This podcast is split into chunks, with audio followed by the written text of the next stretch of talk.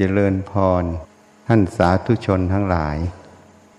วันนี้เป็นวันที่ 24 ตุลาคม 2563 พรุ่งนี้จะมีการถวายกระถินสามัคคีคำว่ากระถินสามัคคีนั้น หมายความว่าทุกคนมีส่วนร่วมหมด ไม่ว่าทรัพย์จะน้อยหรือมาก ก็ขึ้นกับกำลังทรัพย์ของแต่ละคน ขึ้นกับกำลังศรัทธาของแต่ละคน เพราะฉะนั้นจะนำทรัพย์นั้นมาเทียบกันไม่ได้ เพราะกำลังทรัพย์ของแต่ละคนไม่เท่ากัน ก็สรุปง่ายๆว่าเต็มกำลังของแต่ละคน ที่นี้คำว่าสามัคคีนั้น มันมีอยู่สองส่วน สามัคคีทางกายหนึ่ง สามัคคีทางจิตใจหนึ่ง ที่เรามาร่วมกัน เรียกว่า สามัคคีทางกาย แต่สามัคคีทางกายนั้นจะเกิดไม่ได้ ถ้าจิตนั้นไม่มีส่วนร่วม มันก็คือสามัคคีทางใจนั่นเอง ความสามัคคีที่เกิดขึ้นนั้น มันจึงทำให้กิจการงานภายนอก มีความสำเร็จเกิดขึ้น มันจึงทำให้จิตใจนั้นเป็นน้ำหนึ่งใจเดียวกัน มันจึงเป็นเหตุให้ไม่ทะเลาะเบาแวงกัน มันเป็นเหตุให้เกื้อกูลกัน อันนี้เป็นสิ่งที่เป็นประโยชน์ ที่นี่ที่วัดนี้มีนายทหารท่านหนึ่ง มีผู้ที่มีบรรดาศักดิ์จะขอจองกระถินเจ้าเดียว เขาบอกว่าเขาจะเริ่มต้นด้วยหนึ่งแสนบาท เราก็เลยบอกว่า การจองกระถินเจ้าเดียว ที่นี่คงไม่รับ เพราะที่นี่จะให้เป็นกระสินสามัคคี ให้คนส่วนใหญ่มีโอกาสได้ร่วมกันหมด เหตุที่ไม่รับนั้น เพราะถ้าให้เจ้าเดียวคนอื่นก็ไม่มีสิทธิ์ มันก็จะตัดบุญที่คนอื่นควรจะได้รับ เมื่อเขาไม่ได้รับจองกระถินเจ้าเดียว เขาก็เลยไม่โอเค หายไปนั่นเอง เพราะกระถินที่นี่เป็นกระถินที่มีอนุภาพมาก ไม่ใช่อนุภาพเพราะกระถิน แต่เป็นอนุภาพ เพราะพระเจ้าท่านสงเคราะห์มาก ถึงพุทธสมาคม ตั้งแต่ปีห้าแปดเป็นต้นมา จนถึงปีหกสามพุทธเจ้าทำพุทธสมาคมทุกรอบของกระถิน เหตุนั้นถ้าเราให้เจ้าเดียวมันจะตัดทอนบุญกุศลของผู้ที่ควรได้รับ ก็เลยบอกว่าเป็นกถินสามัคคี ที่นี่คนยังเข้าใจผิดกสินสามัคคีนั่นคือทุกคนมีส่วนร่วม ใครจะถวายผ้าหรือไม่ถวายผ้า ถ้าจิตร่วมแล้ว ก็เป็นกถินสามัคคี เหมือนกระทะใบหนึ่งขาดโลหะอยู่รูหนึ่งกระทะใบนั้นก็ใช้ประโยชน์ไม่ได้เลย เพราะมันรั่ว แต่ถ้ามีโลหะ อยู่อีกจุดหนึ่งไปอุดกระทะนั้นก็ใช้งานได้ฉันใดฉันนั้น ปัจจัยที่ทำมาทั้งหมด ก็ขึ้นกับศรัทธา ขึ้นกับสติปัญญา ขึ้นกับจิตตรงนั้นเป็นกุศลหรือไม่เป็นกุศล ถ้าถึงพร้อมตรงนี้ ก็แสดงว่าผู้ให้นั้น บริสุทธิ์ให้ด้วยเต็มเปี่ยม ผู้รับนั้นไม่ต้องพูดถึง เพราะพุทธสมาคมนั้นเป็นบุญใหญ่ที่สุดในโลก เป็นวิสุทธิเทพ ที่นี่ทานนั้นมุ่งมาเพื่อสร้างวัด จึงเป็นอานิสงส์ใหญ่ เพราะวัดนั้นจะเป็นสถานที่ให้คนภาวนา ให้ถ่ายทอดธรรมทำให้บุคคลได้ยินได้ฟังนั้น เกิดความรู้แจ้งเห็นจริงในสัจธรรม ความมืดบอดในใจไม่มี จิตผ่องใสเบิกบาน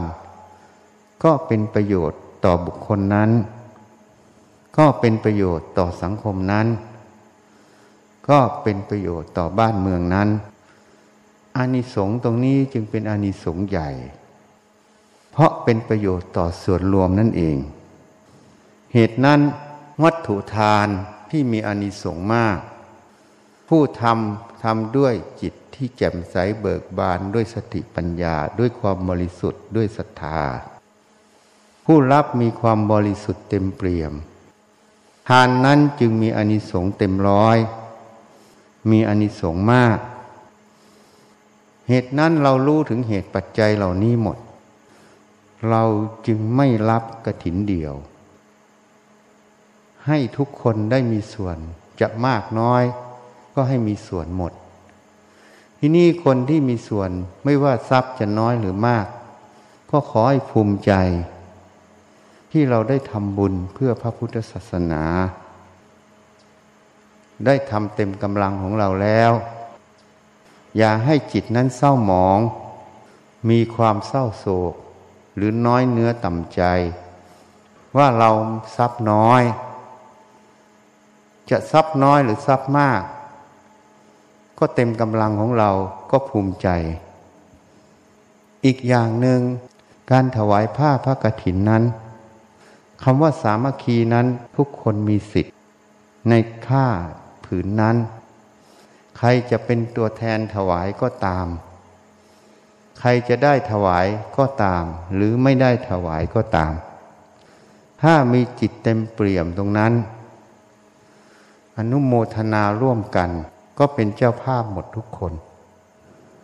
เพราะคำว่าสามัคคีคือเจ้าภาพทุกคน อันนี้ให้เข้าใจ ที่ตรงนี้จึงเป็นคำว่าสามัคคีธรรม เป็นคำว่าเสมอภาคคำว่าเสมอภาคคือทุกคนมีส่วนร่วมกันหมดทุกคน อย่าปล่อยให้จิตนั้น มีความเห็น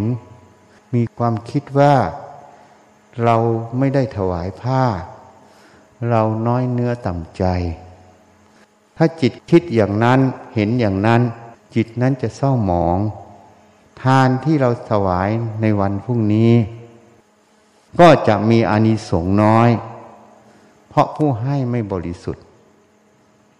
อันนี้ต้องเข้าใจให้ถูกต้อง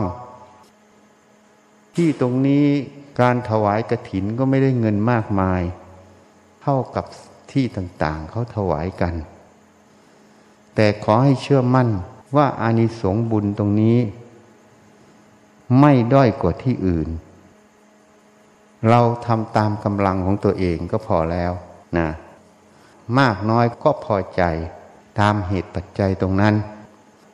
ถ้าเราวางจิตอย่างนี้ได้ ความทุกข์ใจก็จะไม่มี ความเศร้าโศก ความเศร้าหมองแห่งจิตก็จะไม่มีอันนี้ต้องเตรียมจิตให้มาก ที่นี่พุทธสมาคมนั้นเป็นบุญที่ใหญ่ พระมีรับสั่งต้องเตรียมจิตให้พร้อม เหตุที่จะทำให้จิตวุ่นวาย ให้ตัดทิ้งหมด เหตุที่จะทำให้จิตเศร้าหมอง ให้ตัดทิ้งหมด สิ่งใดที่จะทำให้จิตมีความโลภโกรธหลงเกิด ขอให้ละทิ้งให้หมดทำจิตเหมือนเราเช็ดภาชนะ รองรับน้ำฝนที่จะมา เคยพูดหลายครั้งแล้ว ผู้มีปัญญานั้น เวลาฝนตก คนที่มีปัญญาก็จะหาภาชนะรอง คนที่มีปัญญามาก ก็จะทำความสะอาดภาชนะ แล้วรองรับน้ำฝน คนนั้นจะได้น้ำฝนที่บริสุทธิ์ ใช้ดื่มกินใช้อาบได้ คนที่ปัญญาด้อยไปหน่อย ก็หยิบภาชนะรองน้ำฝน น้ำฝนที่ได้ก็ไม่บริสุทธิ์ อาจจะใช้แค่อาบ ใช้ดื่มกินอาจจะเป็นโทษได้ คนที่ด้อยปัญญา ก็ไม่หาภาชนะใดรองน้ำฝนเลย เมื่อแรงคนนั้นก็เลยเกิดความทุกข์ เพราะไม่มีน้ำอุปโภคบริโภค ฉันใดฉันนั้นบุญในวันพรุ่งนี้ เป็นเหมือนน้ำฝนหาใหญ่ ผู้มีปัญญาจึงต้องเตรียมภาชนะรองน้ำภาชนะที่เตรียมไว้นั้นคือกายใจของเรานั่นเอง เราต้องทำความเห็นให้ถูกต้อง เรียกว่าสัมมาทิฏฐิในเรื่องนี้ เตรียมกายให้ถูกต้อง กายที่คึกขนอง กายที่ไม่สงบระงับ ก็ให้สงบระงับ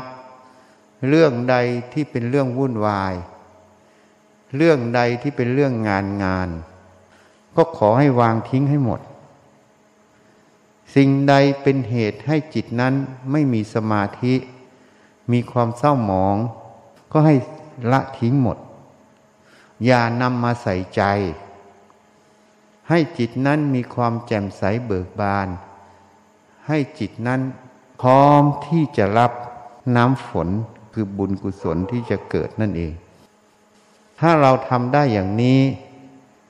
ก็เรียกว่าได้เตรียมผู้ให้บริสุทธิ์ ผู้รับบริสุทธิ์อยู่แล้ว อานิสงส์แห่งทานในวันพรุ่งนี้จะได้มาก ที่นี่พุทธสมาคมนั้นเป็นบุญที่ใหญ่ ที่ผ่านมาท่านจะแผ่พลังพระนิพพาน จิตนั้นจะได้สัมบัติพลังพระนิพพาน โดยไม่รู้ตัว ให้ขอพระนิพพานก่อน อันดับแรกให้ขอพระนิพพาน ตั้งมั่นต่อพระนิพพาน อันดับที่สองค่อยขอเรื่องโรคภัย เรื่องเศรษฐกิจ เรื่องอื่น ๆ ถ้าอำนาจบุญในวันนั้น มีอานิสงส์ได้มาก จากเหตุปัจจัยที่เราได้เตรียมไว้พร้อมแล้ว และไม่ฝืนวิถีกรรมของเรา การอธิษฐานในวันพรุ่งนี้จะสำลิดผล เพราะพรของพระพุทธเจ้า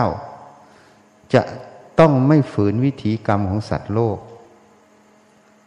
บางคนบอกว่า ฉันขอลอตเตอรี่รางวัลที่หนึ่งทำไมไม่ถูก ก็ทานที่ทำน่ะทีละสลึงอะ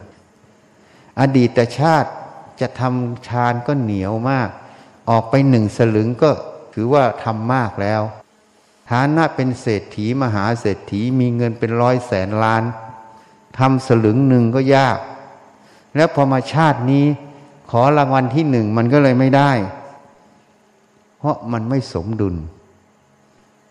เพราะมันฝืนวิถีกรรมที่เคยทำไว้ อันนี้ให้เข้าใจ เพราะฉะนั้นพรุ่งนี้ต้องเตรียมจิตให้พร้อม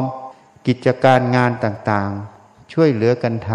ำแล้วก็พูดให้น้อยหน่อย พูดมากแล้วเดี๋ยวโควิดมันระบาด น้ำลายมันฟุ้งไง เข้าใจไหมล่ะ เพราะพูดมากแล้วมันไม่ใช่แค่โควิด มันจะหลงอารมณ์ หลงอารมณ์พูดมากไป เดี๋ยวมันก็ขัดเคืองกัน จิตก็เศร้าหมอง เวลาถวายกระถินจิตเศร้าหมอง ก็เลยไปเกิดนรกไม่รู้ตัว เพราะเมื่อจิตเศร้าหมอง ไปกระทบอนุภาพของท่านเมื่อไหร่ มันจะเป็นอกุศลกรรมเกิดทันที เหตุนั้นพุทธสมาคมจึงต้องเตรียมจิตให้พร้อม บุญใหญ่มุมกลับก็บาปใหญ่ อันนี้ให้เข้าใจ ใครที่คิดจะมาทดลองทดลองมาปามาดก็ขอร้องให้หยุดคิด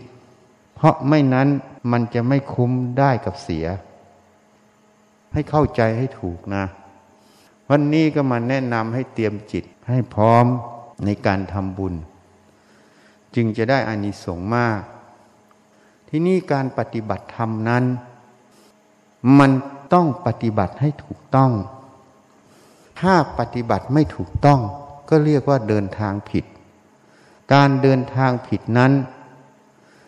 มันก็ไม่ถึงเป้าหมายจุดหมายนั่นเอง แม้แต่การแนะนำวันนี้เรื่องการเตรียมจิต ก็เป็นภาคปฏิบัติอย่างหนึ่ง เพราะเมื่อเรารู้เหตุปัจจัยของสิ่งเหล่านี้ เราก็ทำให้ตรงตามเหตุปัจจัยนั่นเอง เหตุใดเป็นเหตุให้ได้บุญมาก เหตุแห่งความเจริญนั่นเอง ก็ต้องทำเหตุนั้น เหตุใดเป็นเหตุให้เกิดบาปมาก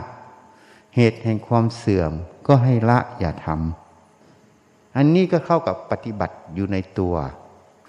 ที่นี่การปฏิบัติต้องปฏิบัติให้ถูกต้อง ที่นี่คำว่าถูกต้องนั้น เอาสิ่งใดมาเป็นข้อวัด เอาอะไรมาบอกว่าถูกต้อง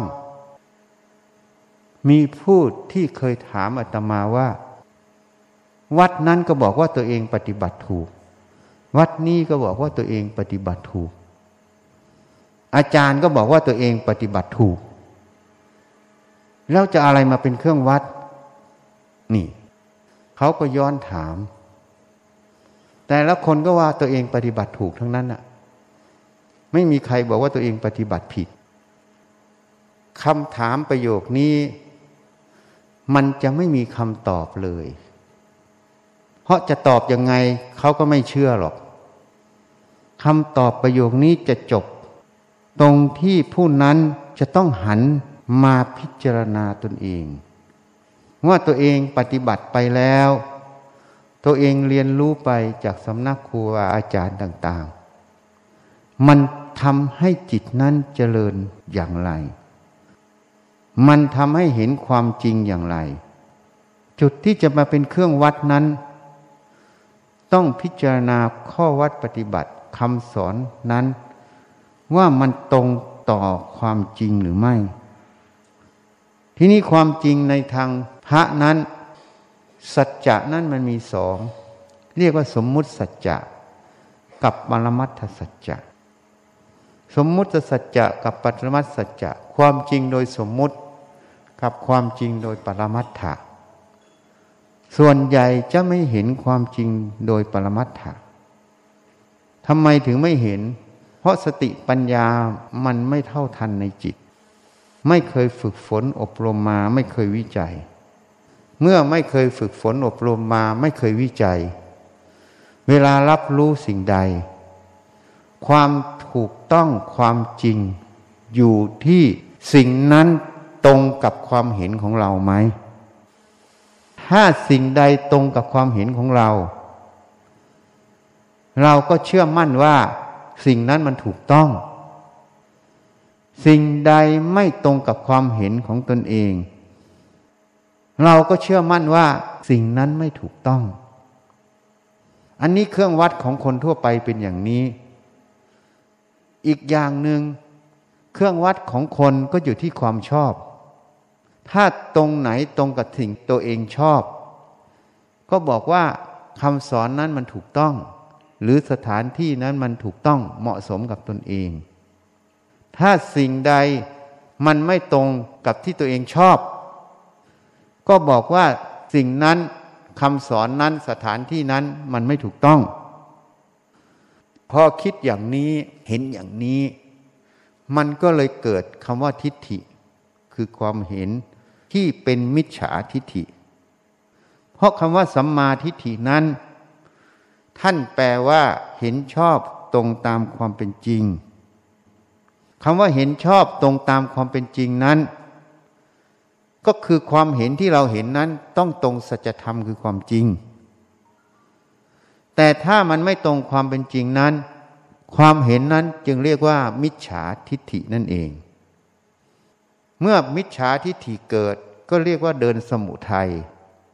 ถ้าสัมมาทิฏฐิเกิดก็เรียกว่าเดินมรรคมันไปคนละทางนั่นเอง ทีนี้เขาต้องมาวิจัยมาพิจารณา คนส่วนใหญ่ใช้เกณฑ์ การพิจารณาด้วยความชอบ หรือตรงกับความเห็นของตนเอง เมื่อเขาคิดอย่างนั้นเห็นอย่างนั้น มันจึงเกิดคำว่าทิฏฐิที่เป็นมิจฉาทิฏฐิ มันจึงเกิดคำว่ามานะ ไม่ยอมรับฟัง ไม่ยอมพิจารณา สิ่งที่มันไม่ตรงกับความเห็นของตนเอง ไม่ตรงกับสิ่งที่ตัวเองชอบ จึงผักใสไปหมด เมื่อเขาผักใสไป จะเกิดสภาวะใดขึ้น ก็จะเกิดภาวะเขาไม่สามารถที่จะพิจารณา ความรู้ความเห็นของตนเอง เพราะถ้าพูดแบบโลกก็มันอินเข้าไปแล้วอะมันมีความสำคัญความรู้ความเห็นนั้นเป็นของเราเป็นเรา เราเป็นความรู้ความเห็น ความรู้ความเห็นเป็นเรา มันไม่ได้พิจารณาความรู้ความเห็นที่มันเกิดขึ้นในใจตนเอง การที่ไม่พิจารณาความรู้ความเห็นตรงนั้น เท่ากับความรู้ความเห็นตรงนั้น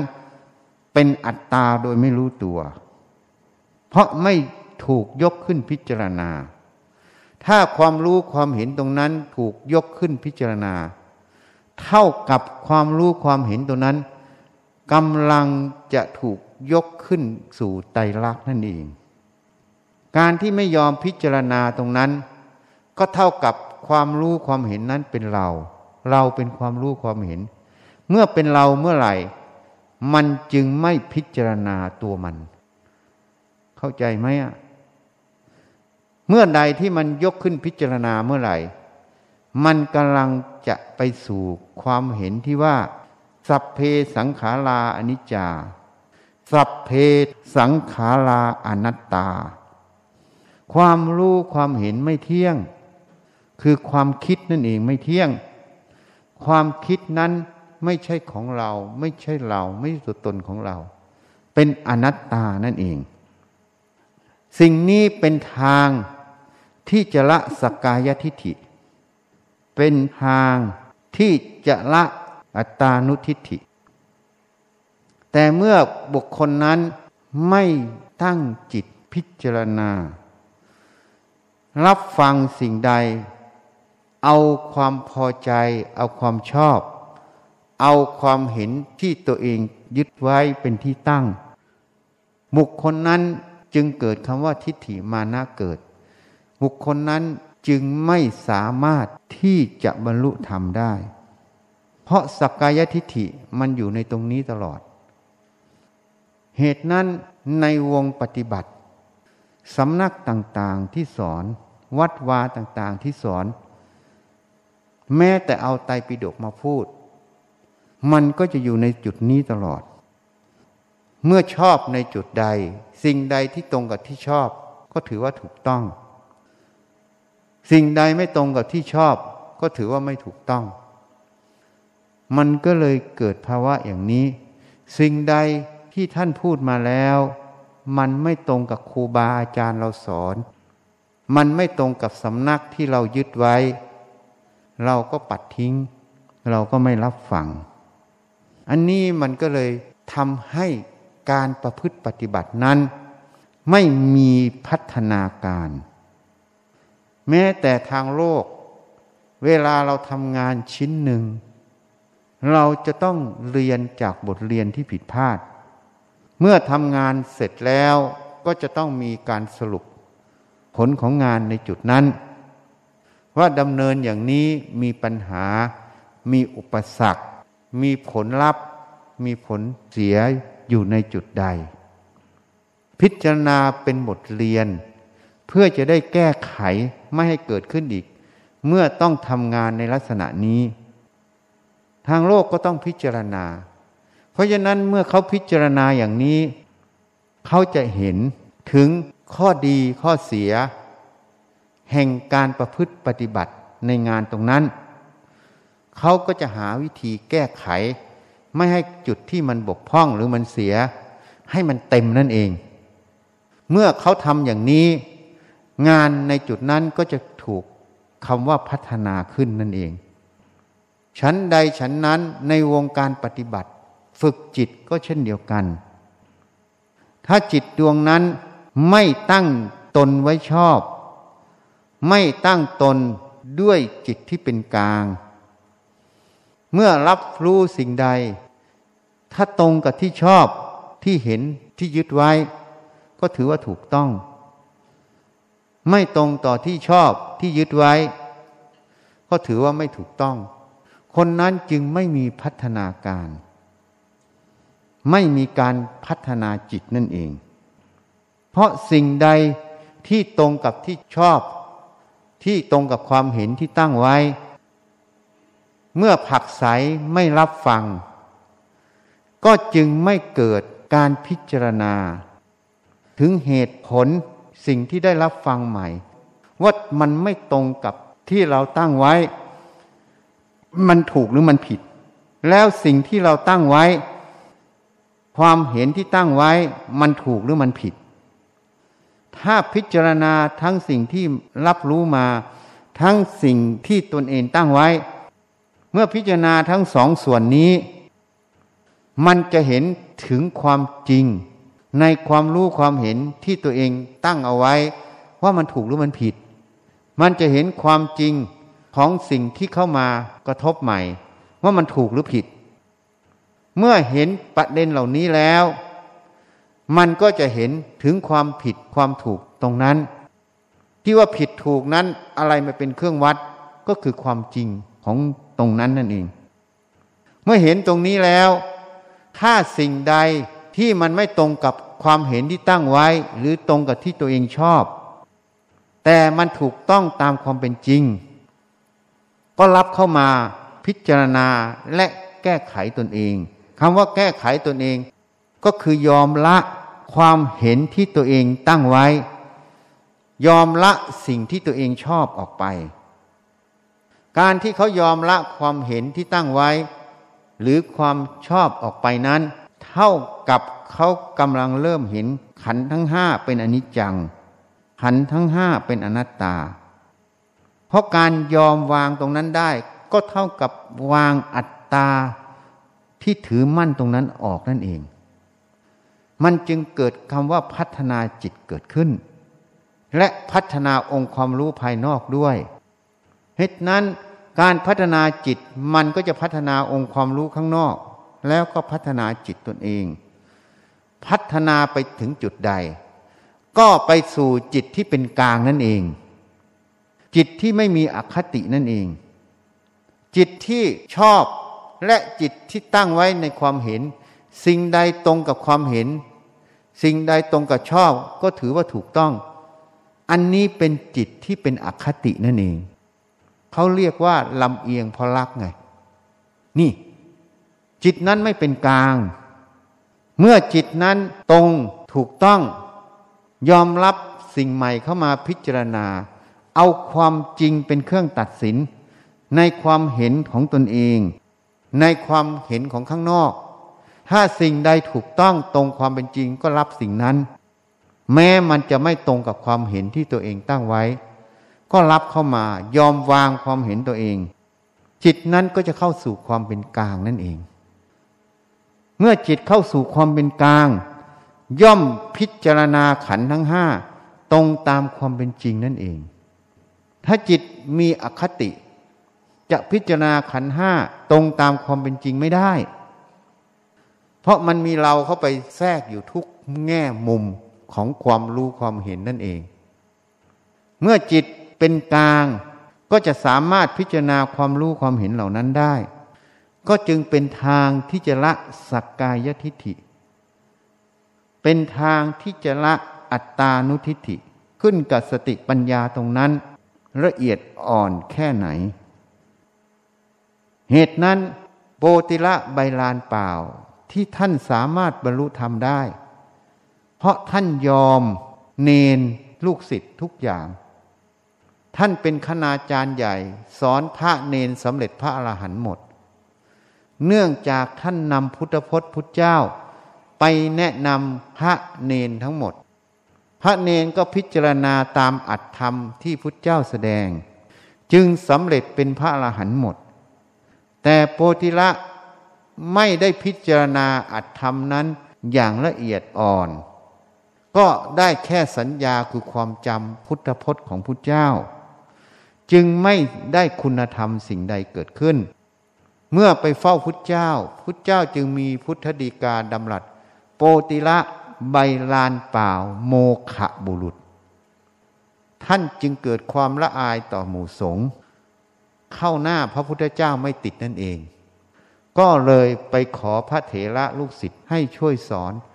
ท่านก็รู้ว่าทิฏฐิมานะสูงสำคัญตนว่าเป็นคณาจารย์ใหญ่ ลดตัวไม่ได้ สอนไม่ได้ ท่านก็จึงไม่สอน ไม่สอนก็ไปหาองค์ที่สององค์ที่สามองค์ที่สี่ก็เกิดสภาพเดียวกันหมด จนไปถึงเนนองค์สุดท้ายแต่เนนนั้นเป็นพระอรหันต์จึงบอกลูกเนนช่วยอาจารย์น้อย อาจารย์หมดที่พึ่งแล้ว จะให้ทำอะไร ก็ยอมทำทุกอย่าง เนนพอฟังประโยคนี้ก็รู้วาลจิตทันที ว่ามานะนั้นยอมลงแล้ว ถูกอาจารย์ตั้งแต่องค์แรกจนถึงองค์สุดท้าย ดัดสันดาน ถูกพระพุทธเจ้า ดัดสันดานทีแรกก่อน เพราะคิดว่าจะได้รับคำชมเหมือนชีที่เนี่ย นึกว่าจะได้รับคำชมพอเจอหน้าฉันคำชมไม่ได้พอคำชมไม่ได้ก็บอกอาจารย์เกียรติหนู อาจารย์ประทานหนู อาจารย์ไม่หวังดีต่อหนูไง นี่ชีที่นี่เป็นอย่างนี้ จะไปชมมันได้ยังไงอะ มันก็เหมือนโปติละใบลานเปล่า โมขบุรุษพุทธเจ้าจึงรับสั่งอย่างนี้ ก็เลยไม่มีที่พึ่งเข้าสมาคมของพระไม่ได้สักรูป เพราะเมื่อพุทธเจ้ามีพุทธดีกาอย่างนี้ ก็เลยหมดที่พึ่ง จนสุดท้ายต้องยอมลูกเนนนะเนนก็ถามว่ายอมจริงหรืออาจารย์ ยอมยอม ให้ทำอะไรก็ยอม ก็เลยให้ลุยน้ำก็ยอมลุยอะ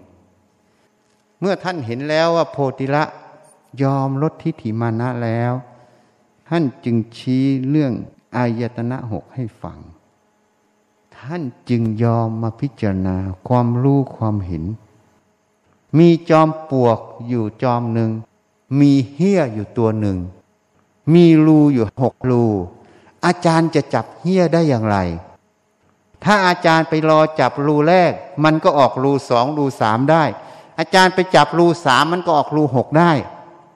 อาจารย์จะจับมันอย่างไร นี่ท่านตั้งคำถามถามอาจารย์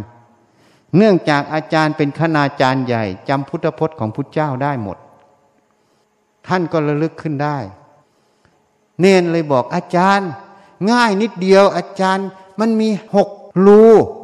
จะจับเฮี้ยมันอาจารย์ก็ปิดห้ารูไว้ อาจารย์ก็เฝ้ารูที่หกไว้สิยังไงมันออกห้ารูไม่ได้ มันต้องออกรูที่หกมันหิวตายมันก็ต้องออกมาตามรูนั้นเพื่อหากิน อาจารย์ก็เตรียมบ่วงไว้ มันออกมาคล้องคอมันเลยสิ เท่านั้นละ่ะ ท่านรู้ทันที ปิดห้ารูคือปิดอะไร ก็ผิดตาหูจมูกลิ้นกาย รอตัวไหน รู้รู้รู้ใจไง รู้ใจคืออะไร ก็สติสำรวมระวังไง เวลามันจะคิดเนื้อเวลามันเห็นสิ่งใด มันก็เกิดอยู่ที่มโนทวารก็สติกำกับอยู่ตรงนั้น พิจารณาอยู่ตรงนั้นไงเหมือนเรื่องมันมากระทบหู มันก็ไม่ตรงกับความเห็นความชอบที่ตัวเองตั้งไว้ มันก็ยินร้ายอยากผักใส แต่เนื่องจากท่านปิดไว้ท่านเตรียมสติปัญญา เตรียมสมาธิอยู่ตรงนั้นกำกับอยู่รู้รู้ไงกำกับที่มโนทวารพอมันเกิดปฏิกิริยาอยากผักใส มันก็พิจารณาไง เนื่องจากท่านลดทิฏฐิมานะลงแล้ว ท่านยอมแล้ว ท่านจึงยอมรับฟัง สิ่งที่ผู้อื่นพูด เมื่อเขาพูดมาแล้วมันไม่ตรงกับที่ตนเองชอบ ไม่ตรงกับความเห็นที่ตัวเองตั้งไว้ มันก็หยิบขึ้นมาพิจารณา ความเห็นที่ชอบมันถูกหรือไม่ถูก ความเห็นที่ตั้งไว้มันถูกหรือไม่ถูก สิ่งที่เราชอบสิ่งนั้นมันถูกหรือไม่ถูก ความจริงมันเป็นอย่างไร ความเห็นที่มันมาตรงกันข้ามกับที่เราเห็น มันถูกหรือมันผิด ความจริงมันเป็นยังไง เมื่อท่านพิจารณาทั้งสองส่วนนี้พิจารณาอย่างละเอียดท่านจึงเห็นความจริงตรงนี้ อันนี้เท่ากับหัดละวางความรู้ความเห็นในใจกำลังจะจับเฮี้ย เฮี้ยคืออะไร เฮี้ยก็คือตัวคิดนึกไง เดี๋ยวมันคิดอย่างนั้นคิดอย่างนี้ไง ท่านก็วิจัยลงตรงนี้ไง สติปัญญาวิจัยอยู่ตรงจุดนี้ จึงมาเห็นความรู้ความเห็นตรงนี้ ความเห็นก็คือความคิดนั่นเอง มันเห็นมันก็คิดไปตามที่มันเห็นนั่นเอง เมื่อมันคิดออกมามันก็จะรู้ว่ามันเห็นอย่างไร ท่านก็เอาความจริงเป็นเกณฑ์ เป็นเครื่องวัดว่าความเห็นนั้นมันถูกหรือมันผิด ถ้ามันไม่ตรงความจริงมันผิด ท่านก็ไม่ตามมัน แม้ความเห็นนั้นมันเป็นของภายนอก ถ้ามันผิดก็ไม่ตาม แม้ความเห็นนั้นมันเป็นความเห็นภายในที่ตั้งไว้ ถ้ามันไม่ถูกไม่ตรงความจริงก็ไม่ตามมัน เหตุนั้นเมื่อท่านวิจัยอย่างนี้ ท่านจึงรู้ถึงสิ่งที่เป็นประโยชน์ สิ่งที่เป็นโทษนั่นเอง เมื่อท่านรู้สิ่งที่เป็นประโยชน์ ความเห็นใดถูกต้อง ท่านก็ทำตามความเห็นนั้น ความเห็นใดไม่ถูกต้อง ท่านก็ไม่ทำตามมันก็เลยสมมติว่าละมันนั่นเอง ตรงนี้จึงเท่ากับท่านกำลังเจริญ สัพพปาปัสสะอักรนัง การไม่ทำบาปทั้งปวง กุศลสูปสัมปทา การทำกุศลให้ถึงพร้อมสจิตตปริโยทปนัง การทำจิตให้ขาวรอบ ปาศจากโลภกดหลง สิ่งที่เป็นประโยชน์ที่ถูกต้องท่านทำเรียกว่าทำกุศล สิ่งที่ไม่เป็นประโยชน์เป็นโทษไม่ถูกต้อง ท่านไม่ทำเรียกว่าละอกุศล การที่ท่านพิจารณากุศล อกุศล พิจารณาความรู้ความเห็นตรงนี้ได้ อันนี้เท่ากับท่านกำลังยกจิตคือยกขันห้าขึ้นสู่ไตรลักษณ์นั่นเอง เพราะถ้ามันเป็นไตรลักษณ์มันไม่ใช่ตัวท่าน ท่านก็พิจารณาได้ เหตุนั้นโบราณจึงมีกล่าวไว้ ปัญหาผู้อื่นแก้ได้หมด แต่ปัญหาตัวเองแก้ไม่ได้ เขาเรียกว่าผงเข้าตาเขี่ยไม่ได้ เขี่ยให้คนอื่นได้ แต่เขี่ยของตนเองไม่ได้ จริงไหมโบราณท่านกล่าวไว้อย่างนี้จริงไหมนี่มันเป็นอย่างนั้น เพราะฉะนั้นถ้าความรู้ความเห็นมันเป็นตนเอง มันจะไม่พิจารณา เข้าใจยัง แต่ที่มันยอมพิจารณาตรงนี้ มันก็เท่ากับความรู้ความเห็นตรงนั้น มันไม่ใช่ตัวเราไม่ใช่ของเรา มันจึงยกขึ้นพิจารณาได้ เหตุนั้นมันก็คือสังขาราอนัตตา สังขาราอนิจจัง สัญญาอนิจจัง สัญญาอนัตตา วิญญาณนางอนิจจัง วิญญาณนางอนัตตานั่นเองเพราะการที่มันยกขึ้นมาได้ เท่ากับสิ่งเหล่านี้ไม่ใช่ตัวมันนั่นเอง เท่ากับกำลังหัดละอุปทานในขันห้านั่นเอง นี่ เหตุนั้น จิตมันต้องเป็นกลางอย่างนี้ มันต้องตั้งตนไว้อย่างนี้ มันจึงจะสามารถยกขึ้นมาวิจัยได้ มาพิจารณาได้ ถ้าจิตมันไม่เป็นกลางแล้วมันไม่ตั้งตนไว้อย่างนี้ มันก็จะไม่ยกขึ้นมาพิจารณามาวิจัย เพราะมันจะถือว่าสิ่งใดไม่ตรงกับความเห็นที่ตั้งไว้ หรือตัวเองชอบมันก็ผักใสทันที ถูกไหมมันเลยเกิดคำว่าอาคติ เท่ากับมันยึดความเห็นตรงนั้น เป็นตัวมันก็เรียกว่าอัตตามันเกิดนั่นเอง นี่ เมื่อโพติละใบลานเปล่าได้รับคำชี้แนะจากเนน มีจอมปวกอยู่หนึ่งจอม มีเหี้ยอยู่หนึ่งตัว จะจับเหี้ยมีรูอยู่หกรูจะจับเหี้ยยังไงก็ปิดซะห้ารูก็เหลือรูเดียวคือรูรู้ รูรู้ก็คือสติสมาธิปัญญา ตามติดในความรู้ความเห็นในใจนั่นเอง เมื่อมันรู้สิ่งใดมันกระทบสิ่งใดทางตาหูจมูก ลิ้นกาย เข้าสู่ใจเมื่อไหร่ มันจะมีความเห็นออกมา มันมีความเห็นมันก็จะมีสองทาง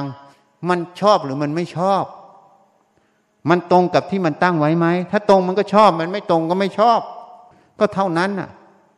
แต่มันไม่ได้วิจัยว่าสิ่งที่ตั้งไว้มันถูกหรือมันผิด มันตรงสัจธรรมไหม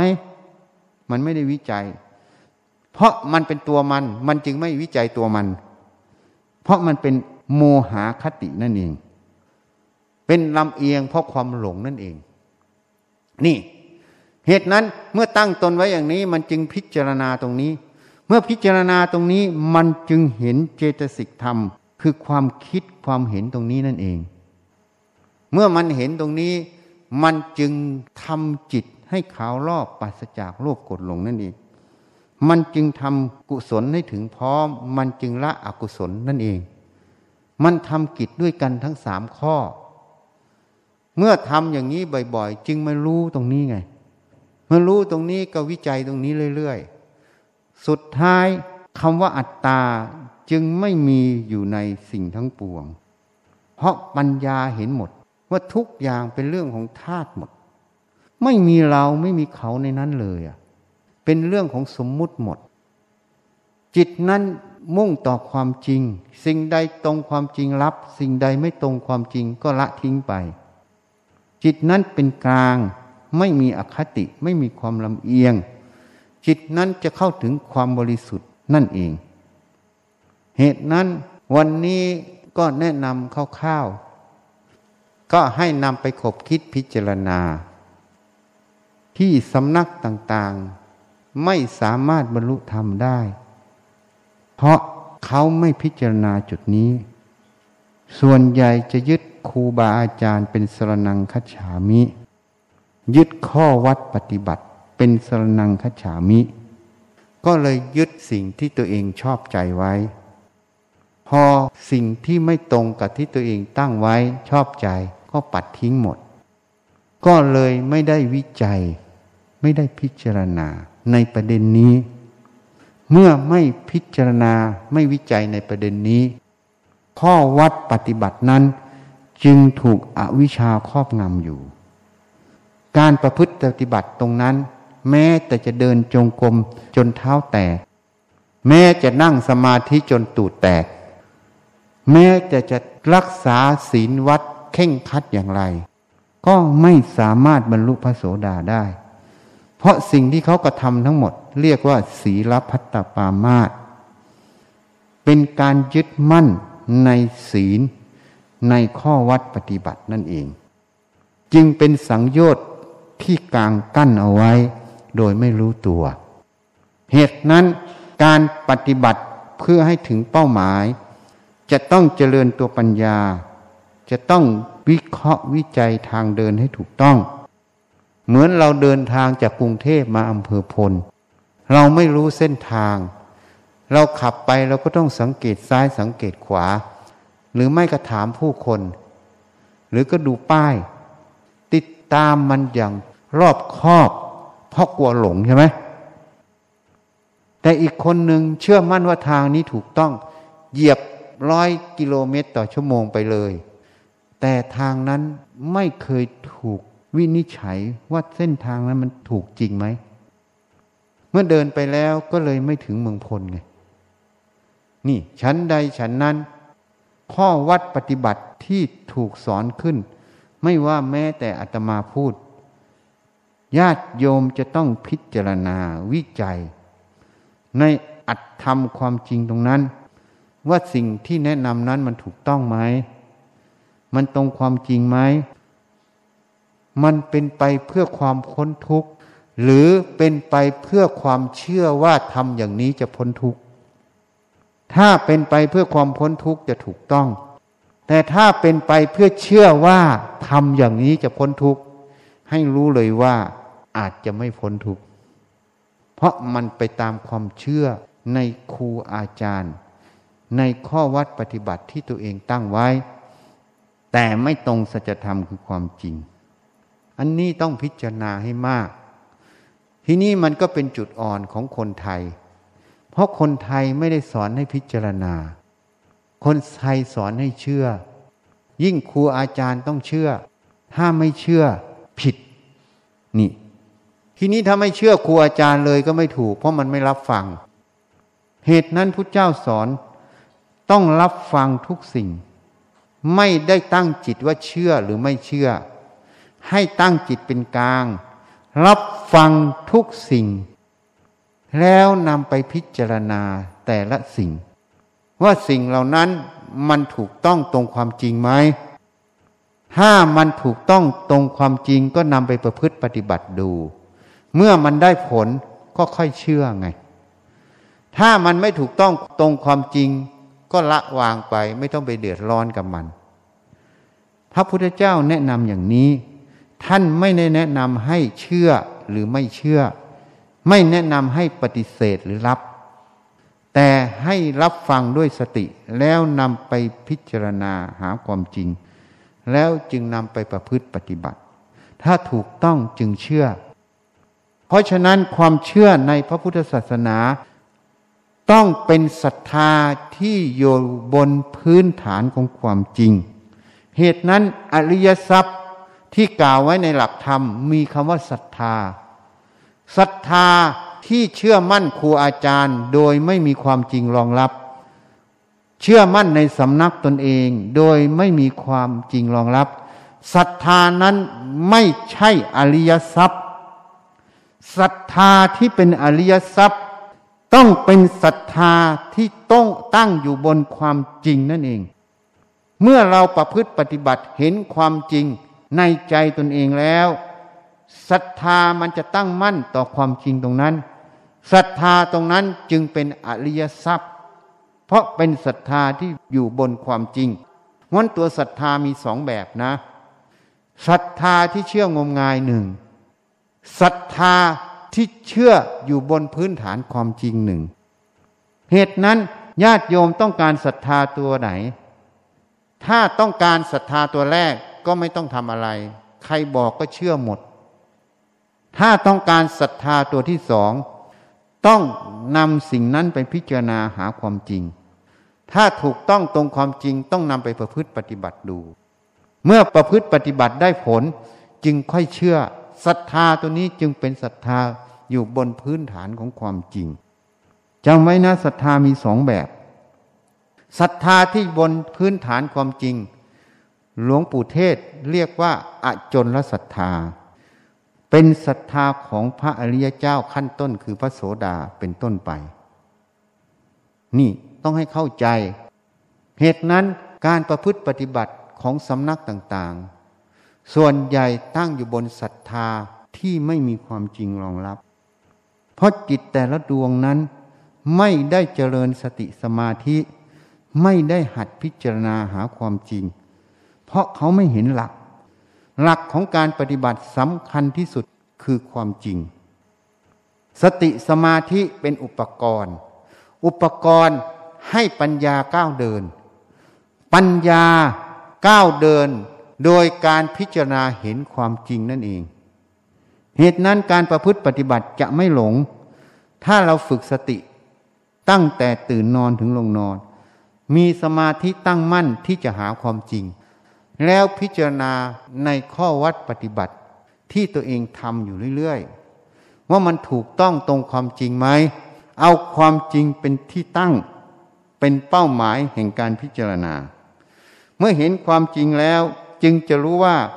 ข้อวัดปฏิบัตินั้นมันถูกต้องหรือไม่ถูกต้อง เมื่อรู้ข้อวัดปฏิบัติได้ถูกต้อง มันจึงก้าวข้าม สู่ที่ท่านเรียกว่า กังขา วิตรณญาณทัศนวิสุทธิ จึงเข้าสู่มัคคามัคคะญาณทัศนวิสุทธิ คือรู้ว่าสิ่งนี้ใช่ทาง สิ่งนี้มิใช่ทางนั่นเอง เหตุนั้นทุกอย่างต้องย้อนกลับมาที่เดิม คือต้องมีสติ ต้องมีสมาธิ ต้องมีปัญญาไข้ควรอยู่เรื่อยๆ พิจารณาอยู่เรื่อยๆ เหตุนั้นคำสอนบางอย่าง สอนบอกว่าให้ทำจิตให้สงบ เมื่อจิตสงบแล้วปัญญามันจะเกิดขึ้นเอง คิดไม่ได้เป็นวิปัสสนึก อันนี้เป็นคำสอนที่เป็นมิจฉาทิฏฐิ ส่วนใหญ่สอนกันอย่างนี้สายวัดปฏิบัติคำสอนนี้ลูกศิษย์ลูกหา ไม่เคยพิจารณา เชื่อมั่นว่าถูกต้อง เมื่อสิ่งใดไม่ตรงตรงนี้ ก็เลยเขาไปพิจารณาก็เขาบอกว่าเขาเป็นวิปัสสนึก เขาไม่เห็นว่าขันทั้งห้ามันเป็นกลาง ความคิดสติปัญญาใช้ก็เรียกว่าปัญญา ความคิดถ้าอาวิชชาใช้ก็เรียกว่าตัณหานั่นเองเพราะนั้นความคิดมันเป็นกลางๆ มันเป็นขัน มันไม่ใช่ข้อดีข้อเสียมันเป็นตัวทุกข์ แต่ตัวสติปัญญาใช้เป็นตัวมรรคแต่ตัวอวิชชาใช้เป็นตัวสมุทัยความคิดมันเป็นตัวกลางๆ เรียกว่าตัวทุกข์ แต่ตัวสมุทัยคือตัวอวิชชา เมื่ออวิชชาใช้ความคิดจึงเป็นตัณหา ตัวตัณหาก็เลยเป็นตัวสมุทัยถ้าสติปัญญาใช้ความคิดตัวนี้เลยเป็นตัวมรรคนั่นเอง ส่วนตัวคิดนั้นมันเป็นกลางๆเรียกว่าสังขารขัน อันนี้คนเลยรังเกียจความคิดไม่อยากให้คิด ให้หยุดคิด หยุดคิด หยุดคิด ก็เลยเป็นพรมไง ทำสมาธิแต่ปัญญาไม่เกิด เหตุนั้นเราใช้ขัน อาศัยขันทำงาน แต่ไม่หลงขัน เข้าใจไหม เมื่ออาศัยขันทำงานไม่หลงขันเห็นความจริงของขัน ขันนั้นจึงเป็นประโยชน์เป็นเครื่องมือของสติปัญญานั่นเอง ขันนั้นจึงไม่มีโทษ ถ้าขันนั้นไม่มีสติปัญญาถูกอวิชชาใช้ ขันนั้นจึงเป็นโทษนั่นเอง นี่ให้เข้าใจให้ถูกต้อง เหตุนั้นผู้ที่ปรารถนาเจริญในธรรมตั้งแต่โสดาขึ้นไป จะต้องเจริญสติสมาธิพิจารณาหาความจริงในข้อวัดปฏิบัติ ให้ปฏิบัติให้ถูกต้อง จะปฏิบัติได้ถูกต้อง ต้องพิจารณาข้อวัดปฏิบัติตรงนั้น ว่ามันถูกต้องตรงความจริงไหมถ้าไม่พิจารณาเอาความเชื่อเป็นหลักมรรคผลนิพพานก็เลยเป็นหมัน สำหรับคนนั้นนั่นเอง อันนี้เป็นทางบริสุทธิ์ เรียกว่า ขัดเกลาทางคือมรรคคือมรรคามัคคะญาณทัศนวิสุทธิให้เกิด เมื่อเห็นตรงนี้แล้ว จึงเข้าสู่คำว่า ปฏิปทาญาณทัศนวิสุทธิ เมื่อเห็นทางไม่ใช่ทาง จึงเข้าสู่ปฏิปทาคือทางดำเนินคือข้อวัดปฏิบัติที่ถูกต้อง เมื่อมีข้อวัดปฏิบัติถูกต้องแล้ว จึงเป็นเหตุให้เข้าถึงมรรคผลนิพพานนั่นเอง เหตุนั้นชาวพุทธทั้งหลายอย่าประมาท อย่าเชื่อมั่นว่าครูบาอาจารย์สอนถูกทุกเรื่อง ต้องหัดไข้ควร การไข้ควรนั้นไม่ใช่อักตันยูต่อครูอาจารย์ แต่อันนั้นคือเคารพธรรม พระพุทธเจ้า ตัดไว้อย่าพึ่งเชื่อ แม้ผู้พูดเป็นครูเรา อย่าพึ่งเชื่อ เพราะเล่าขานสืบต่อกันมา อย่าพึ่งเชื่อ เพราะทำตามกันมา อย่าพึ่งเชื่อ เพราะอ้างตำรา อย่าพึ่งเชื่อแม้เข้าได้ความเห็นของเราที่พูดเมื่อกี้นี้ ถ้าเราดำเนินอย่างนี้พิจารณาอย่างนี้ นั่นเท่ากับเรากำลังเจริญธรรมของพระพุทธเจ้า ไม่ใช่อกตัญญูต่อครูอาจารย์ ให้เข้าใจให้ถูกต้อง ไม่ใช่ไม่เคารพอาจารย์ เพราะเราเคารพธรรม อาจารย์จะถูกเคารพอาจารย์นั้นต้องทรงธรรม ถ้าอาจารย์ไม่ทรงธรรม อาจารย์นั้นจะเคารพไปทำไม ถ้าอาจารย์นั้นเป็นมหาโจรจี้ป้นข่มขืนคนแล้วเราจะไปเคารพเหรอ ถ้าเราเคารพเราก็เป็น ผู้ปรารถนาลามกเหมือนอาจารย์ใช่ไหมถูกไหมอะเหตุนั้นทำไมท่านจึงสอน ไม่ให้เชื่อ แม้ผู้พูดเป็นครูเรา เพราะผู้พูดเป็นครูเราสติปัญญาก็ไม่ได้เต็มเปี่ยมเหมือนพระพุทธเจ้า อาจจะรับสิ่งผิดถูกเข้าไปสู่ใจ เมื่อเขาไม่มีสติปัญญาวิจัยความรู้ความเห็นที่รับมา มันจึงมีทั้งถูกผิดในใจเขาฝังเป็นตัวสัญญา เมื่อเขานำออกมาสอน เขาจึงสอนทั้งถูกทั้งผิด เมื่อเราจะเป็นอภิชาติบุตร เราจะเหนือครูอาจารย์ได้ เราต้องเรียนสิ่งที่ถูกจากท่าน เราต้องละสิ่งที่ผิดจากท่าน ถูกไหม แค่เราเรียนสิ่งที่ถูกจากท่าน เราละสิ่งที่ผิดจากท่าน แค่นี้เราก็จเจริญกว่าท่าน เพราะท่านมีทั้งผิดทั้งถูกใช่ไหม อันนี้พูดโดยสมมุติให้ฟัง เราจึงจะเจริญในธรรมวินัยของพุทธเจ้า อันนี้คือเหตุผลว่าทำไมต้องพิจารณาข้อวัดต่างๆ เพราะครูบาอาจารย์ต่างๆ ไม่ได้ถูกทุกคน ไม่ได้ถูกทุกเรื่อง เราต้องเอาธรรมเป็นที่ตั้ง เอาความจริง แล้วต้องพิจารณา การพิจารณาตรงนี้ในข้อวัดปฏิบัติต่างๆ จึงเป็นการข้ามพ้นต่อกังขาวิจารณญาณทัศนวิสุทธิ ข้ามพ้นในความลังเลสงสัยในข้อวัดปฏิบัติ จึงรู้ว่าข้อวัดปฏิบัตินั้นใช่ทางหรือไม่ใช่ทาง เมื่อรู้ว่าข้อวัดปฏิบัติใดใช่ทางไม่ใช่ทาง จึงปฏิบัติได้ถูกต้อง จึงเป็นปฏิปทาญาณทัศนวิสุทธินั่นเอง เหตุนั้นผู้ที่ต้องการเจริญในธรรม ต้องพิจารณาจุดนี้ให้มาก ถ้าไม่รู้สิ่งใดถูกต้อง ต้องหาสัตบุรุษที่ถูกต้องแนะนำซึ่งมันก็ยากในโลกใบนี้ เพราะเราไม่รู้ว่าใครเป็นสัตบุรุษ แม้แต่ผู้ที่มีชื่อเสียงลำดับหนึ่งของประเทศ บางครั้งก็ไม่ใช่สัตบุรุษ เนื่องจากปัญญาเราด้อยกว่าท่าน เราเลยไม่เห็นท่านผิดไง แต่วันหนึ่งถ้าปัญญาเราเหนือท่าน เราจะรู้ว่าสิ่งที่ท่านพูดมันผิด จริงไหม ถูกไหมอะ เหมือนพยาบาลเนี่ย คนทั่วไปก็ไม่รู้หรอกพยาบาลคนนี้ทำการพยาบาลถูกหรือผิด แต่พอดีมีอาจารย์พยาบาลที่ชำนาญในเรื่องนี้พอมาดูปั๊บเขาจะรู้ทันทีว่าพยาบาลคนนี้ทำการพยาบาลผิดถูกไหมที่รู้เพราะอะไร เพราะเขามีความรู้เหนือพยาบาลคนนี้ใช่ไหมแต่คนที่ไม่มีความรู้การพยาบาล จะรู้ไหมว่าพยาบาลนี้ปฏิบัติถูกหรือผิด ก็ไม่รู้ฉันใดฉันนั้นนี่เทียบให้ฟัง เข้าใจยังอะ นะ วันนี้ก็ขอยุติแต่เพียงเท่านี้ยะยะถาวาริวะหาปูรา ปะริปูเรนติสาคะรัง เอวะเมวะอิโตทินนัง เปตานังอุปะกัปปะติอิจฉิตังปัตถิตังตุมหัง ขิปปะเมวะ สะมิชฌะตุสัพเพปูเรนตุสังกัปปา จันโทปัณณะระโสยะถา มะณิโชติระโสยะถาสัพพีติโย วิวัชชันตุสัพพะโรโควินัสสะตุมาเตภวัตวันตาลายโยสุขีทีคายุโกภวะ อภิวาธนาสีริสนิจังวุธาปจายโนจัตตารโอธรรมาวัตันติ อายุวันโนสุขขัง พลังภวตุสัพพมังขลังรักขันตุสัพพเทวตา สัพพพุทธานุภาเวนะสัพพปัจเจกพุทธานุภาเวนะสัพพธรรมานุภาเวนะสัพพสังฆานุภาเวนะสทาโสธีพระวันตุเต